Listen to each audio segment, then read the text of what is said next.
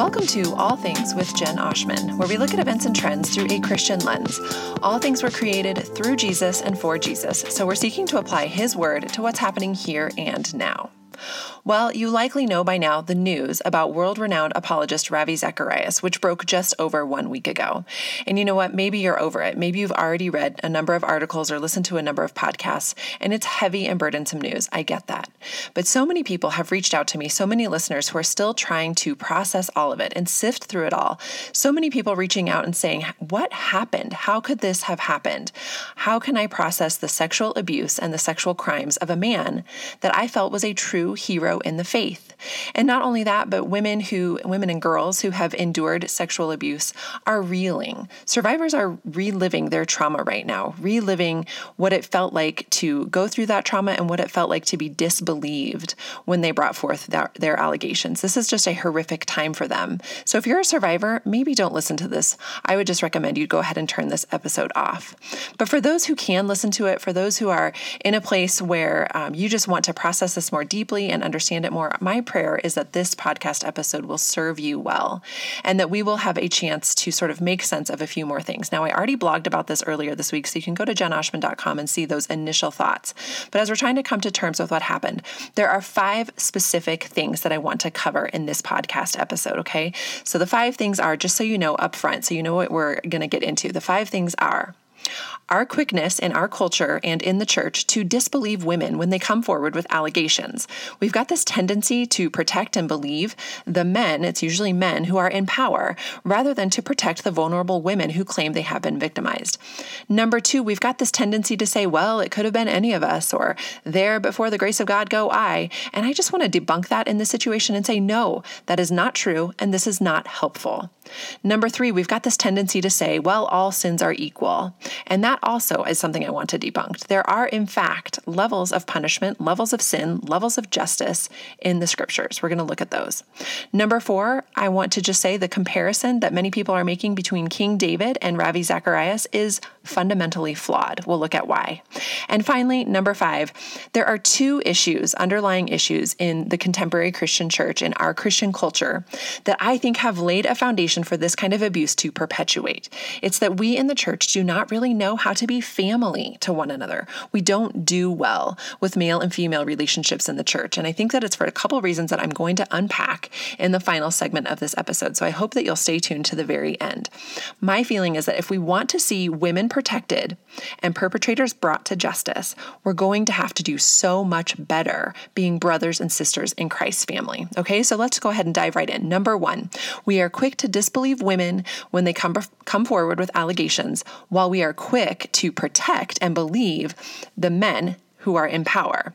So rather than protecting women, we go ahead and protect men and we disbelieve the vulnerable and protect those who are in power. I think there's several reasons for this, but one is what's fairly obvious, and that is that we do have a celebrity Christian culture. We've got big names, big organizations, big businesses, big nonprofits, even big churches, and they have big staffs. And so there's usually one or two or a few very powerful people, powerful men at the top, and all of those who are working for them or working with them, they've got this proximity to power. And so, working with them, they have a lot to lose. If his name is tarnished, then their name is tarnished. They'll lose financially, they'll lose power, they'll lose their reputation, they'll lose what they think has maybe been a lifetime or decades or years of kingdom work, work that they felt like they were giving to God and to um, Christian ministry. There's so much to lose. And so, people tend to be quick to protect the celebrity because they've bought into their persona, they've bought into their personality, and they're quick to disbelieve anybody who might raise a question or come up against them. So, the question I'm asking myself, and that I would love to see more of us asking in the church, is where is my allegiance? Who or what am I protecting? Because if we are in Christ, our allegiance and our life, our loyalty must be first and foremost and only to King Jesus, to Jesus alone. We cannot have allegiance to a pastor or a person or an organization, a church, a family name, or even a husband or father or brother or whoever that exceeds our allegiance and our loyalty to Jesus Christ. Only Jesus will not sin. Only Jesus will not fall. And we cannot be willing to forsake the name of Christ for the name of a mere human being. And if our allegiance is to Jesus, then naturally we will have a care and a concern for the marginalized and the vulnerable. We will prioritize the weak above the strong because that's the nature of our God. Our God is compassionate. He's a rescuer. He's a pursuer of those who need him. And if we follow Jesus and if we are loyal to him, that we will do the same. Both in our culture and in the wider in the Christian church at large, we get things so very wrong when we refuse to listen to women and to elevate their voices. We commit a grave injustice when we disbelieve survivors when they come forward. If you want to see the blog I wrote earlier this week regarding the Ravi Zacharias, the findings that came forward in that in, that investigation, I say in that and I provide the statistics that it is very rare for victims of abuse to lie about what happened. The numbers are very small that somebody would come forward and make up a story about somebody. So I think in the church we must have a posture of automatic belief and then let an investigation uncover what really happened. But when someone comes to you, you must believe. You must give their story credibility because that is usually what's going on. One of the huge missteps on behalf of the Ravi Zacharias International Ministries and other Christian churches and other institutions, not just Christian, but it seems to be prevalent in the church especially, is the refusal or the slowness to conduct a third party investigation. I think third party investigations should be the norm. Internal review boards are honestly garbage. When there's an internal review, what happens is the people crowd together, come together in this like holy huddle and say, No, there's no way so and so could have done wrong. We know him well. We know her well. She never would have done this. He never would have done this. And internal reviews always, almost always, protect the perpetrator and disbelieve the person who alleges the abuse. People who want to investigate an allegation should be applauded, not belittled, not marginalized, but thanked. Part of what makes Ravi's sins so heinous is the power differential between him and his victims. Ravi preyed upon women who were poor, women who were receiving financial help from his organization, women who were younger, women who live in other countries. He knew what he was doing when he preyed on women who would not have a strong voice to speak out against him. I also just want to say here that non disclosure acts are evil. Uh, a non disclosure act is something that, so when somebody makes an accusation against a perpetrator and the perpetrator fights back and they, they settle out of court, what often happens is the perpetrator will ask the alleged to, or the, the one making the allegations, to sign a non disclosure act. And what this means is he pays her off and she's not allowed ever to say what really happened. So if you ever see this in a church or otherwise, my um, encouragement is to to think that there is something being covered up, that there is something that remains in the darkness. There is a secret sin that's being covered up. Non disclosure acts are never, ever a good idea. Okay, number two, we have a tendency in Christian culture to say, well, it could have been any of us. Any of us could be Ravi. There before the grace of God go I. And I just want to say, no, this is not true. Ravi Zacharias was a serial predator. He groomed his victims. The women he actually harmed were obviously his victims. They were women who had been abused before, women who were seeking out a spiritual advisor or like a fatherly kind of figure. And as I said above, they were vulnerable. They were women he exploited. But not only that, he exploited the rest of us, the thousands and thousands of people who followed him and believed him. He was a master manipulator, and we all fell for it. And of course, we fell for it. We should not fault ourselves for falling for it because the reality is, God made us to be people who are trusting. We've got this capability to emotionally attach to others. That is good and right and healthy. But Ravi sadly exploited that. He preyed on women who were susceptible and he appeared to be humble and trustworthy to the rest of us. Don't minimize Ravi's crimes. Don't minimize his violence. Don't minimize the pain of the victims. Don't by, don't do this by saying, "Well, it could have been any of us," because the reality is sexual immorality is not the same as sexual criminality. A lustful thought and even a lustful deed in and of itself is not the same thing as abusing hundreds of women across the globe and across many years. It takes a lot of steps to walk from having a wrong and objectifying thought about another human being, which should, of course, be confessed and dealt with, but that is a long walk to actually objectifying and exploiting hundreds of other human beings.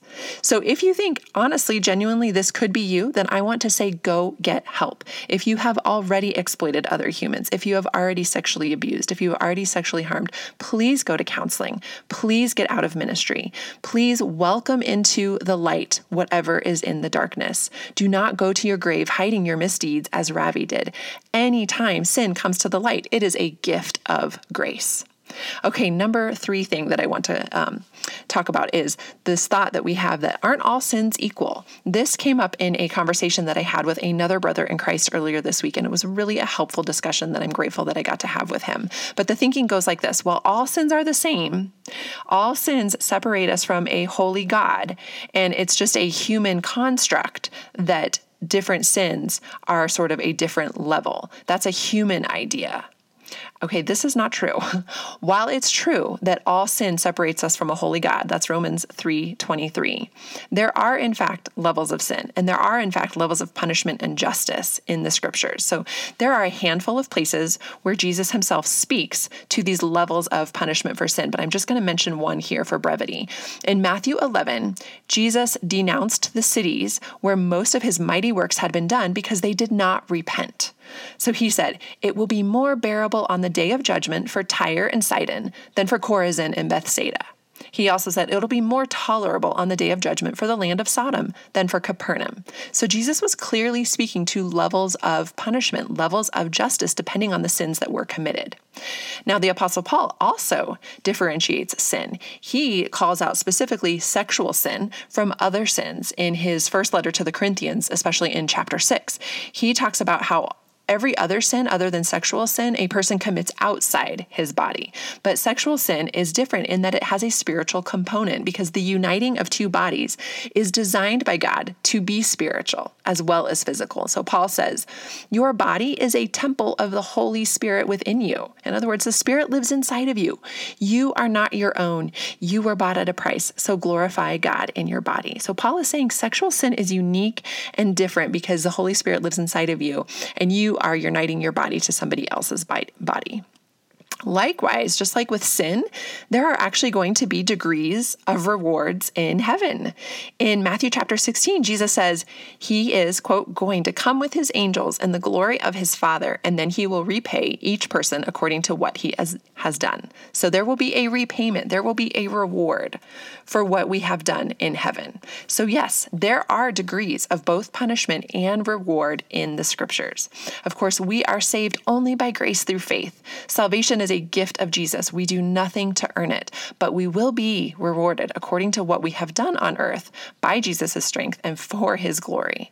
But likewise, disbelief, a rejection of Jesus' grace and forgiveness is what leads to damnation. That, that's what leads to hell. Disbelief, a lack of faith, prevents our salvation. But those in hell will be punished in accordance with their misdeeds on earth. Justice demands that the punishment fit the crime. So Ravi Zacharias' sins of rape and abuse are worse than the sin of a lustful thought. They are not equal, and we should not continue saying, well, it could have been me, because it's a long walk from there. Okay, number four, there is a temptation, I've seen it many, many times this week, to compare King David to Ravi Zacharias. But this comparison is fundamentally flawed. Ravi is as David. Okay, Jesus is very clear in Luke chapter 13. He says, Unless you repent, you will perish. Repentance is required for salvation. Likewise, here's what it says in Galatians, especially in chapter 5 the Holy Spirit and sin cannot go on cohabitating forever. Okay, so if you are saved, if you're a Christian, you have the Spirit in you. Therefore, the Spirit and sin, they can't go on just living together inside of your body forever and ever. If you are saved and have the Holy Spirit, you will repent of your sins. Your flesh has been crucified with Christ, and it's Christ who lives inside of you. Now, this does not mean by any means that as a Christian, you will eventually live a sinless life. We won't until heaven. There will be a battle. What it does mean, though, is that you will be marked by repentance repentance. You will acknowledge your sin, and with God's help, you will seek to turn from it. So many people are quick to point out the similarities between King David and Ravi Zacharias, and those similarities are real. Both Ravi and David isolated themselves. Both Ravi and David exploited their power and preyed on the vulnerable. And both Ravi and David were able to commit their sinful acts without getting much pushback from others. The victims that they chose did not have a voice, and those who were in leadership near them weren't willing to sound the alarm, or they were punished for sounding the alarm and they kept quiet. But here's where Ravi and King David differ. And I want to invite you to visit an article written by author Mary DeMuth. I'll add it in my show notes because this was really, her article was really helpful to me. When King David was confronted by Nathan the prophet for his rape of Bathsheba in 2 Samuel 12, Mary DeMuth points out he did not deflect, he did not blame his victim. He did not reason away. He did not gaslight Bathsheba. He did not justify himself. King David displayed a holy fear. I would invite you to see Psalm 51. David grieved over his sin, and then he accepted the terrible consequences of it, even publicly accepted those consequences. So again, sin and the Holy Spirit did not cohabitate in David. Eventually, he did repent. Praise the Lord. I would never be so bold as to state the status of Ravi Zacharias' soul. That is for God alone. All I can say is that when he was confronted, he did not repent. He doubled down. And he lay dying of cancer, knowing what he had done. He never confessed. Knowing he was about to meet his Maker, from whom none of us can hide anything, he did not acknowledge what he had done. He persisted in his lie and he allowed his victims to go on suffering. Many of my listeners have reached out and said, Hey, what should I do with Ravi's books? Do you think they're still still useful? Do you think his words are still helpful? And honestly, I just I don't think I can answer that question. I'll let you decide for yourself what you want to do with your library. But it feels a little bit like the Bill Cosby situation. I loved the Cosby show, watched it all the time as a child, and bought all of the shows on DVD to show my children. And when the truth came about out about him, I could no longer look at his face. All right, number five. This is where um, where I want to close. I want to discuss an underlying issue in the church that I think has laid a foundation for this kind of abuse to perpetuate. It's that we in the church do not know how to be family to one another. We just don't do well with male and female relationships.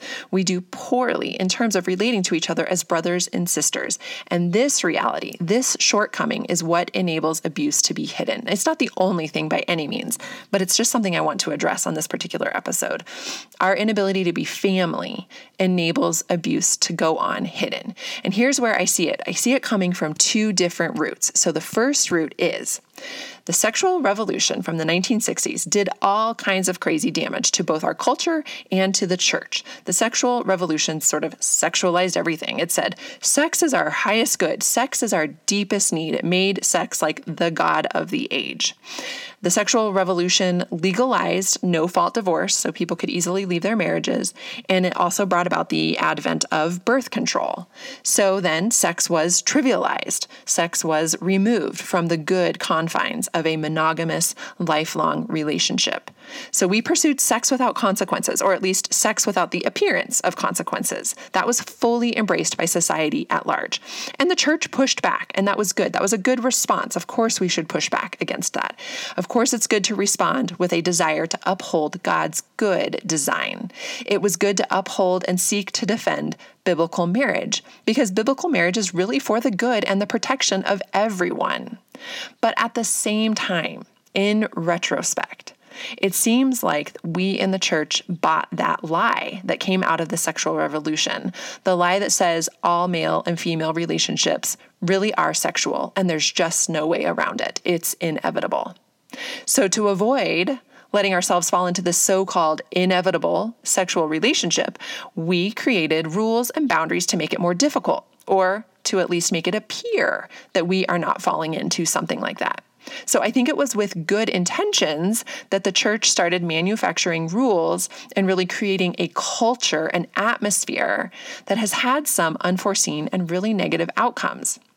Now, of course, boundaries and rules are not inherently bad, but if we pursue them merely to preserve ourselves and to protect our own image, rather than pursuing the love of God and the love of other people, rather than elevating others, laying down our lives, dying to ourselves, these rules are going to fall short they're going to become a sort of works righteousness, and that's going to hurt all of us.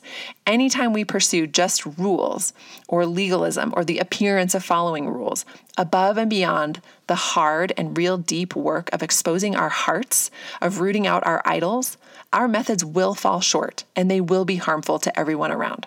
So, for example, I'm just going to go ahead and take this head on the Billy Graham rule has had some destructive outcomes. So, the Billy Graham rule, if you don't know what it is, it is so called because it was the policy of Billy Graham to never be alone with a woman who was not his wife. Okay, by the way, Ravi Zacharias frequently claimed that he followed the Billy Graham rule. He did not. He just hid the fact that he did not. The Billy Graham rule appears helpful because it obviously reduces the opportunity for sexual immorality or the appearance of it. And, and I think it's genuinely helpful for a number of reasons. I mean, I can't have an exhaustive conversation about it or look at it from every angle. There are probably helpful, good things about it. I think there really are. But the Billy Graham rule is also limited, and oftentimes it's short sighted. What's hurtful about it is that it leaves no space for men and women to simply invest in their relationships as brothers and sisters. It doesn't allow us to just be friends. It doesn't allow us to be siblings in the family that God has given us. Now, I don't want to be misunderstood, and I'm sure I will be. This is a brief podcast. I can only say so much, and I know I'm speaking in generalizations. But by claiming that it's always dangerous for men and women who are not married to ever be alone or ever really to just be together, we do a couple things. We assume or we state that men and women can really only relate to one another sexually, like we're not capable of anything else. And we prevent women from being in spaces where it might be helpful to them and helpful to their male colleagues or their male coworkers or their male co laborers in the gospel or their male friends. So imagine a church staff with a female teacher. If she's the only female teacher, she's really limited in how she gets to interact with or learn from or teach or influence or celebrate with the other staff members. Or imagine a lone female working in a secular setting or just a professional setting. She too then is prevented from participating in a number of activities that would be beneficial to her and would likely be very beneficial to the men that she works with if she were able to attend. Now, I know this is probably sounding heretical and crazy to some of you if you've grown up with a strict, um, you know, adherence to the Billy Graham rule. I mean, I've been in ministry now for two decades, and it has been repeated to me over and over. And my husband and I probably adhere to it, generally speaking. But by making, by elevating it, by making it a law that we have to live by, I'm wondering if we have have we not bought into the lies of the sexual revolution. Listen, I'm not trying to hang out alone with men other than my husband. I'm not secretly wanting to do lunch every week with another man in my church or in my profession. What I am saying, though, is that blanket rules like this have made us all suspicious of the opposite sex. And because men are generally leading churches and they're generally leading Christian organizations and secular corporations, women are typically the ones who become the most suspect. They're usually deemed the ones whom are the temptress, the ones at fault for seducing the men. And not only that, the men have the power. So the woman, ha- when she, the woman comes forth with the allegations, she is disbelieved. Further, women are then systematically removed from places where they could grow and where their gifts and skills and abilities would be a real gift to others. They're prevented from exercising their God given gifts because of man made boundaries. Now, I don't have a blanket answer to this. I don't have a general rule that should be applied in opposition. I don't have something to replace the Billy Graham rule. But I'd love to point you to an excellent article written at the Gospel Coalition by my friend Melissa Kruger yesterday. The title of the article is Women Are Not the Problem. She says so many good things in the, in the article, but among them are draw near to God, don't withdraw from women. I love that. If you're attracted to someone in an improper way, practice wisdom in your interactions. Flee sexual immorality. Women are not your enemy. Melissa goes on and says this to pastors protect the women in your flock by interacting with them, not by avoiding them. Know their names and let them know your voice. Be interested in them. Ask how can you pray for them, encourage their service, support their ministry. A kind, encouraging word from an elder or pastor can spur on so much good.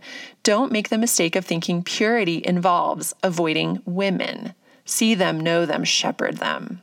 So, this is that first root that I wanted to get at how the church has responded to the sexual revolution. When everything was sexualized by society, we sort of said, yeah, we think so too. All male and female relationships are sexual, but they're not. And when we internalize that underlying idea, I think everyone suffers, but especially women. Okay, here's the second root I want to get at, and then I'm going to close. The second root is not only did the sexual revolution sexualize everything, it did denigrate the family. That is real. Divorce and cohabitation soared. So, in an attempt, again with good intentions, but some seriously negative outcomes, to protect the family, the church created all kinds of family centered ministries, family centered programs and sermons and activities that put the nuclear family on a pedestal that it was never meant to be on. In so doing, we created a Christian culture where we think it's best to sort of bring in our spouses, bring our kids close, shut the door, put our heads down, and work hard to protect our family. And we focus on the people inside our own four walls and therefore we neglect the broader family of Christ. We have unintentionally, I think, prioritized the biological family above the spiritual family. We've neglected our brothers and sisters outside of our nuclear family, and we've sought to protect and provide for our own. This again has made us suspicious of one another. It's made us unable to relate well to people outside our family. We feel weird around other adults of the opposite sex who aren't our spouses. It feels wrong somehow to have a friendship with someone of the opposite sex, a friendship that's above reproach, that's out in broad daylight, that does not seclude our spouse or have any sinister motives. I want to ask you and me have we bought the lie of the sexual revolution that every cross gender relationship can only be sexual? Do you believe this worldly philosophy more than you believe Scripture? Because Jesus says his family includes those who follow him. Him. That's who's in Jesus' family. All of us who obey him. He says our primary and eternal relationships are in the church, not in our biological family. I mean, did you catch that? Our primary relationships are inside the church, not our biological family. Now, sometimes the two overlap, and that's awesome, but we so often neglect people outside our homes. It's wrong and it's hurtful. I want to give you guys a book recommendation. The book is called Worthy, and it's by Eric Schumacher and Elyse Fitzpatrick. And it's such an encouragement when it comes to elevating women in scripture. So they give this awesome list about how Jesus, mind you, a single man, how Jesus treated women. They say, Jesus noticed women. He dignified women as fully human. He enjoyed the company of women. He was ministered to by women. Jesus touched and was touched by women. Jesus was always appropriate with women, gentle, gracious, and compassionate, though never condescending. Of course, Jesus rebuked, disagreed with, and corrected and forgave individual women. Jesus included women in his parables and illustrations. Jesus used his platform to protect and dignify women, opposing misogyny and sexism. Jesus taught, discipled, and dialogued with women. I just love that list and that reminder of what it might look like for us for how men, godly men, might treat women, rather than being suspicious or distancing themselves, instead, treating women with all that dignity and love and respect. Now, Ravi Zacharias' crimes are horrific. They spread like a deadly cancer across years and continents for multiple reasons. But what I want to point out here is that the church is vulnerable to systemic abuse because of our inability or our unwillingness to treat each other like brothers and sisters, to really know each other well, to live in proximity with each other so that we can make eye contact and trust each other and believe each other when one of us speaks up, when one of us has been harmed, to be to be feel willing to speak up when we've been hurt. We have so far to grow in this area, and it just grieves me. I regularly speak with women who have been sexually abused by men in their families or men in the church, and what's often so much more destructive than the abuse itself is when men and women in the church do not believe them when they tell. Their pain and their trauma are exponentially compounded when we do not believe. I think if we treated one another more like the family that Jesus intended, we would believe each other. Not only that, but abuse wouldn't have space to spread because predatory men would know every girl and every woman has multiple brothers who want the best for her and are eager to protect her. That, that intimacy that we could have in the family of Christ would put an end or at least significantly slow down the spread of abuse. So then, friends, let's consider to whom our allegiance is devoted. Is it to a person, to an organization, to a reputation, or is it to King Jesus alone? And if we are devoted first and foremost to Christ, then a protection and a care for the marginalized will flow from our devotion to our Lord. My question for us is can we be the family Jesus intended us to be? The closer we get to that, I think, by God's grace, the further we will get from the prevalence of the horror of the abuse scandals like this one. Thank you, friends, for listening to All Things with Jen Oshman, where we look at events and trends through a Christian lens. All things were created through Jesus and for Jesus, so we're seeking to apply His word to what's happening here and now.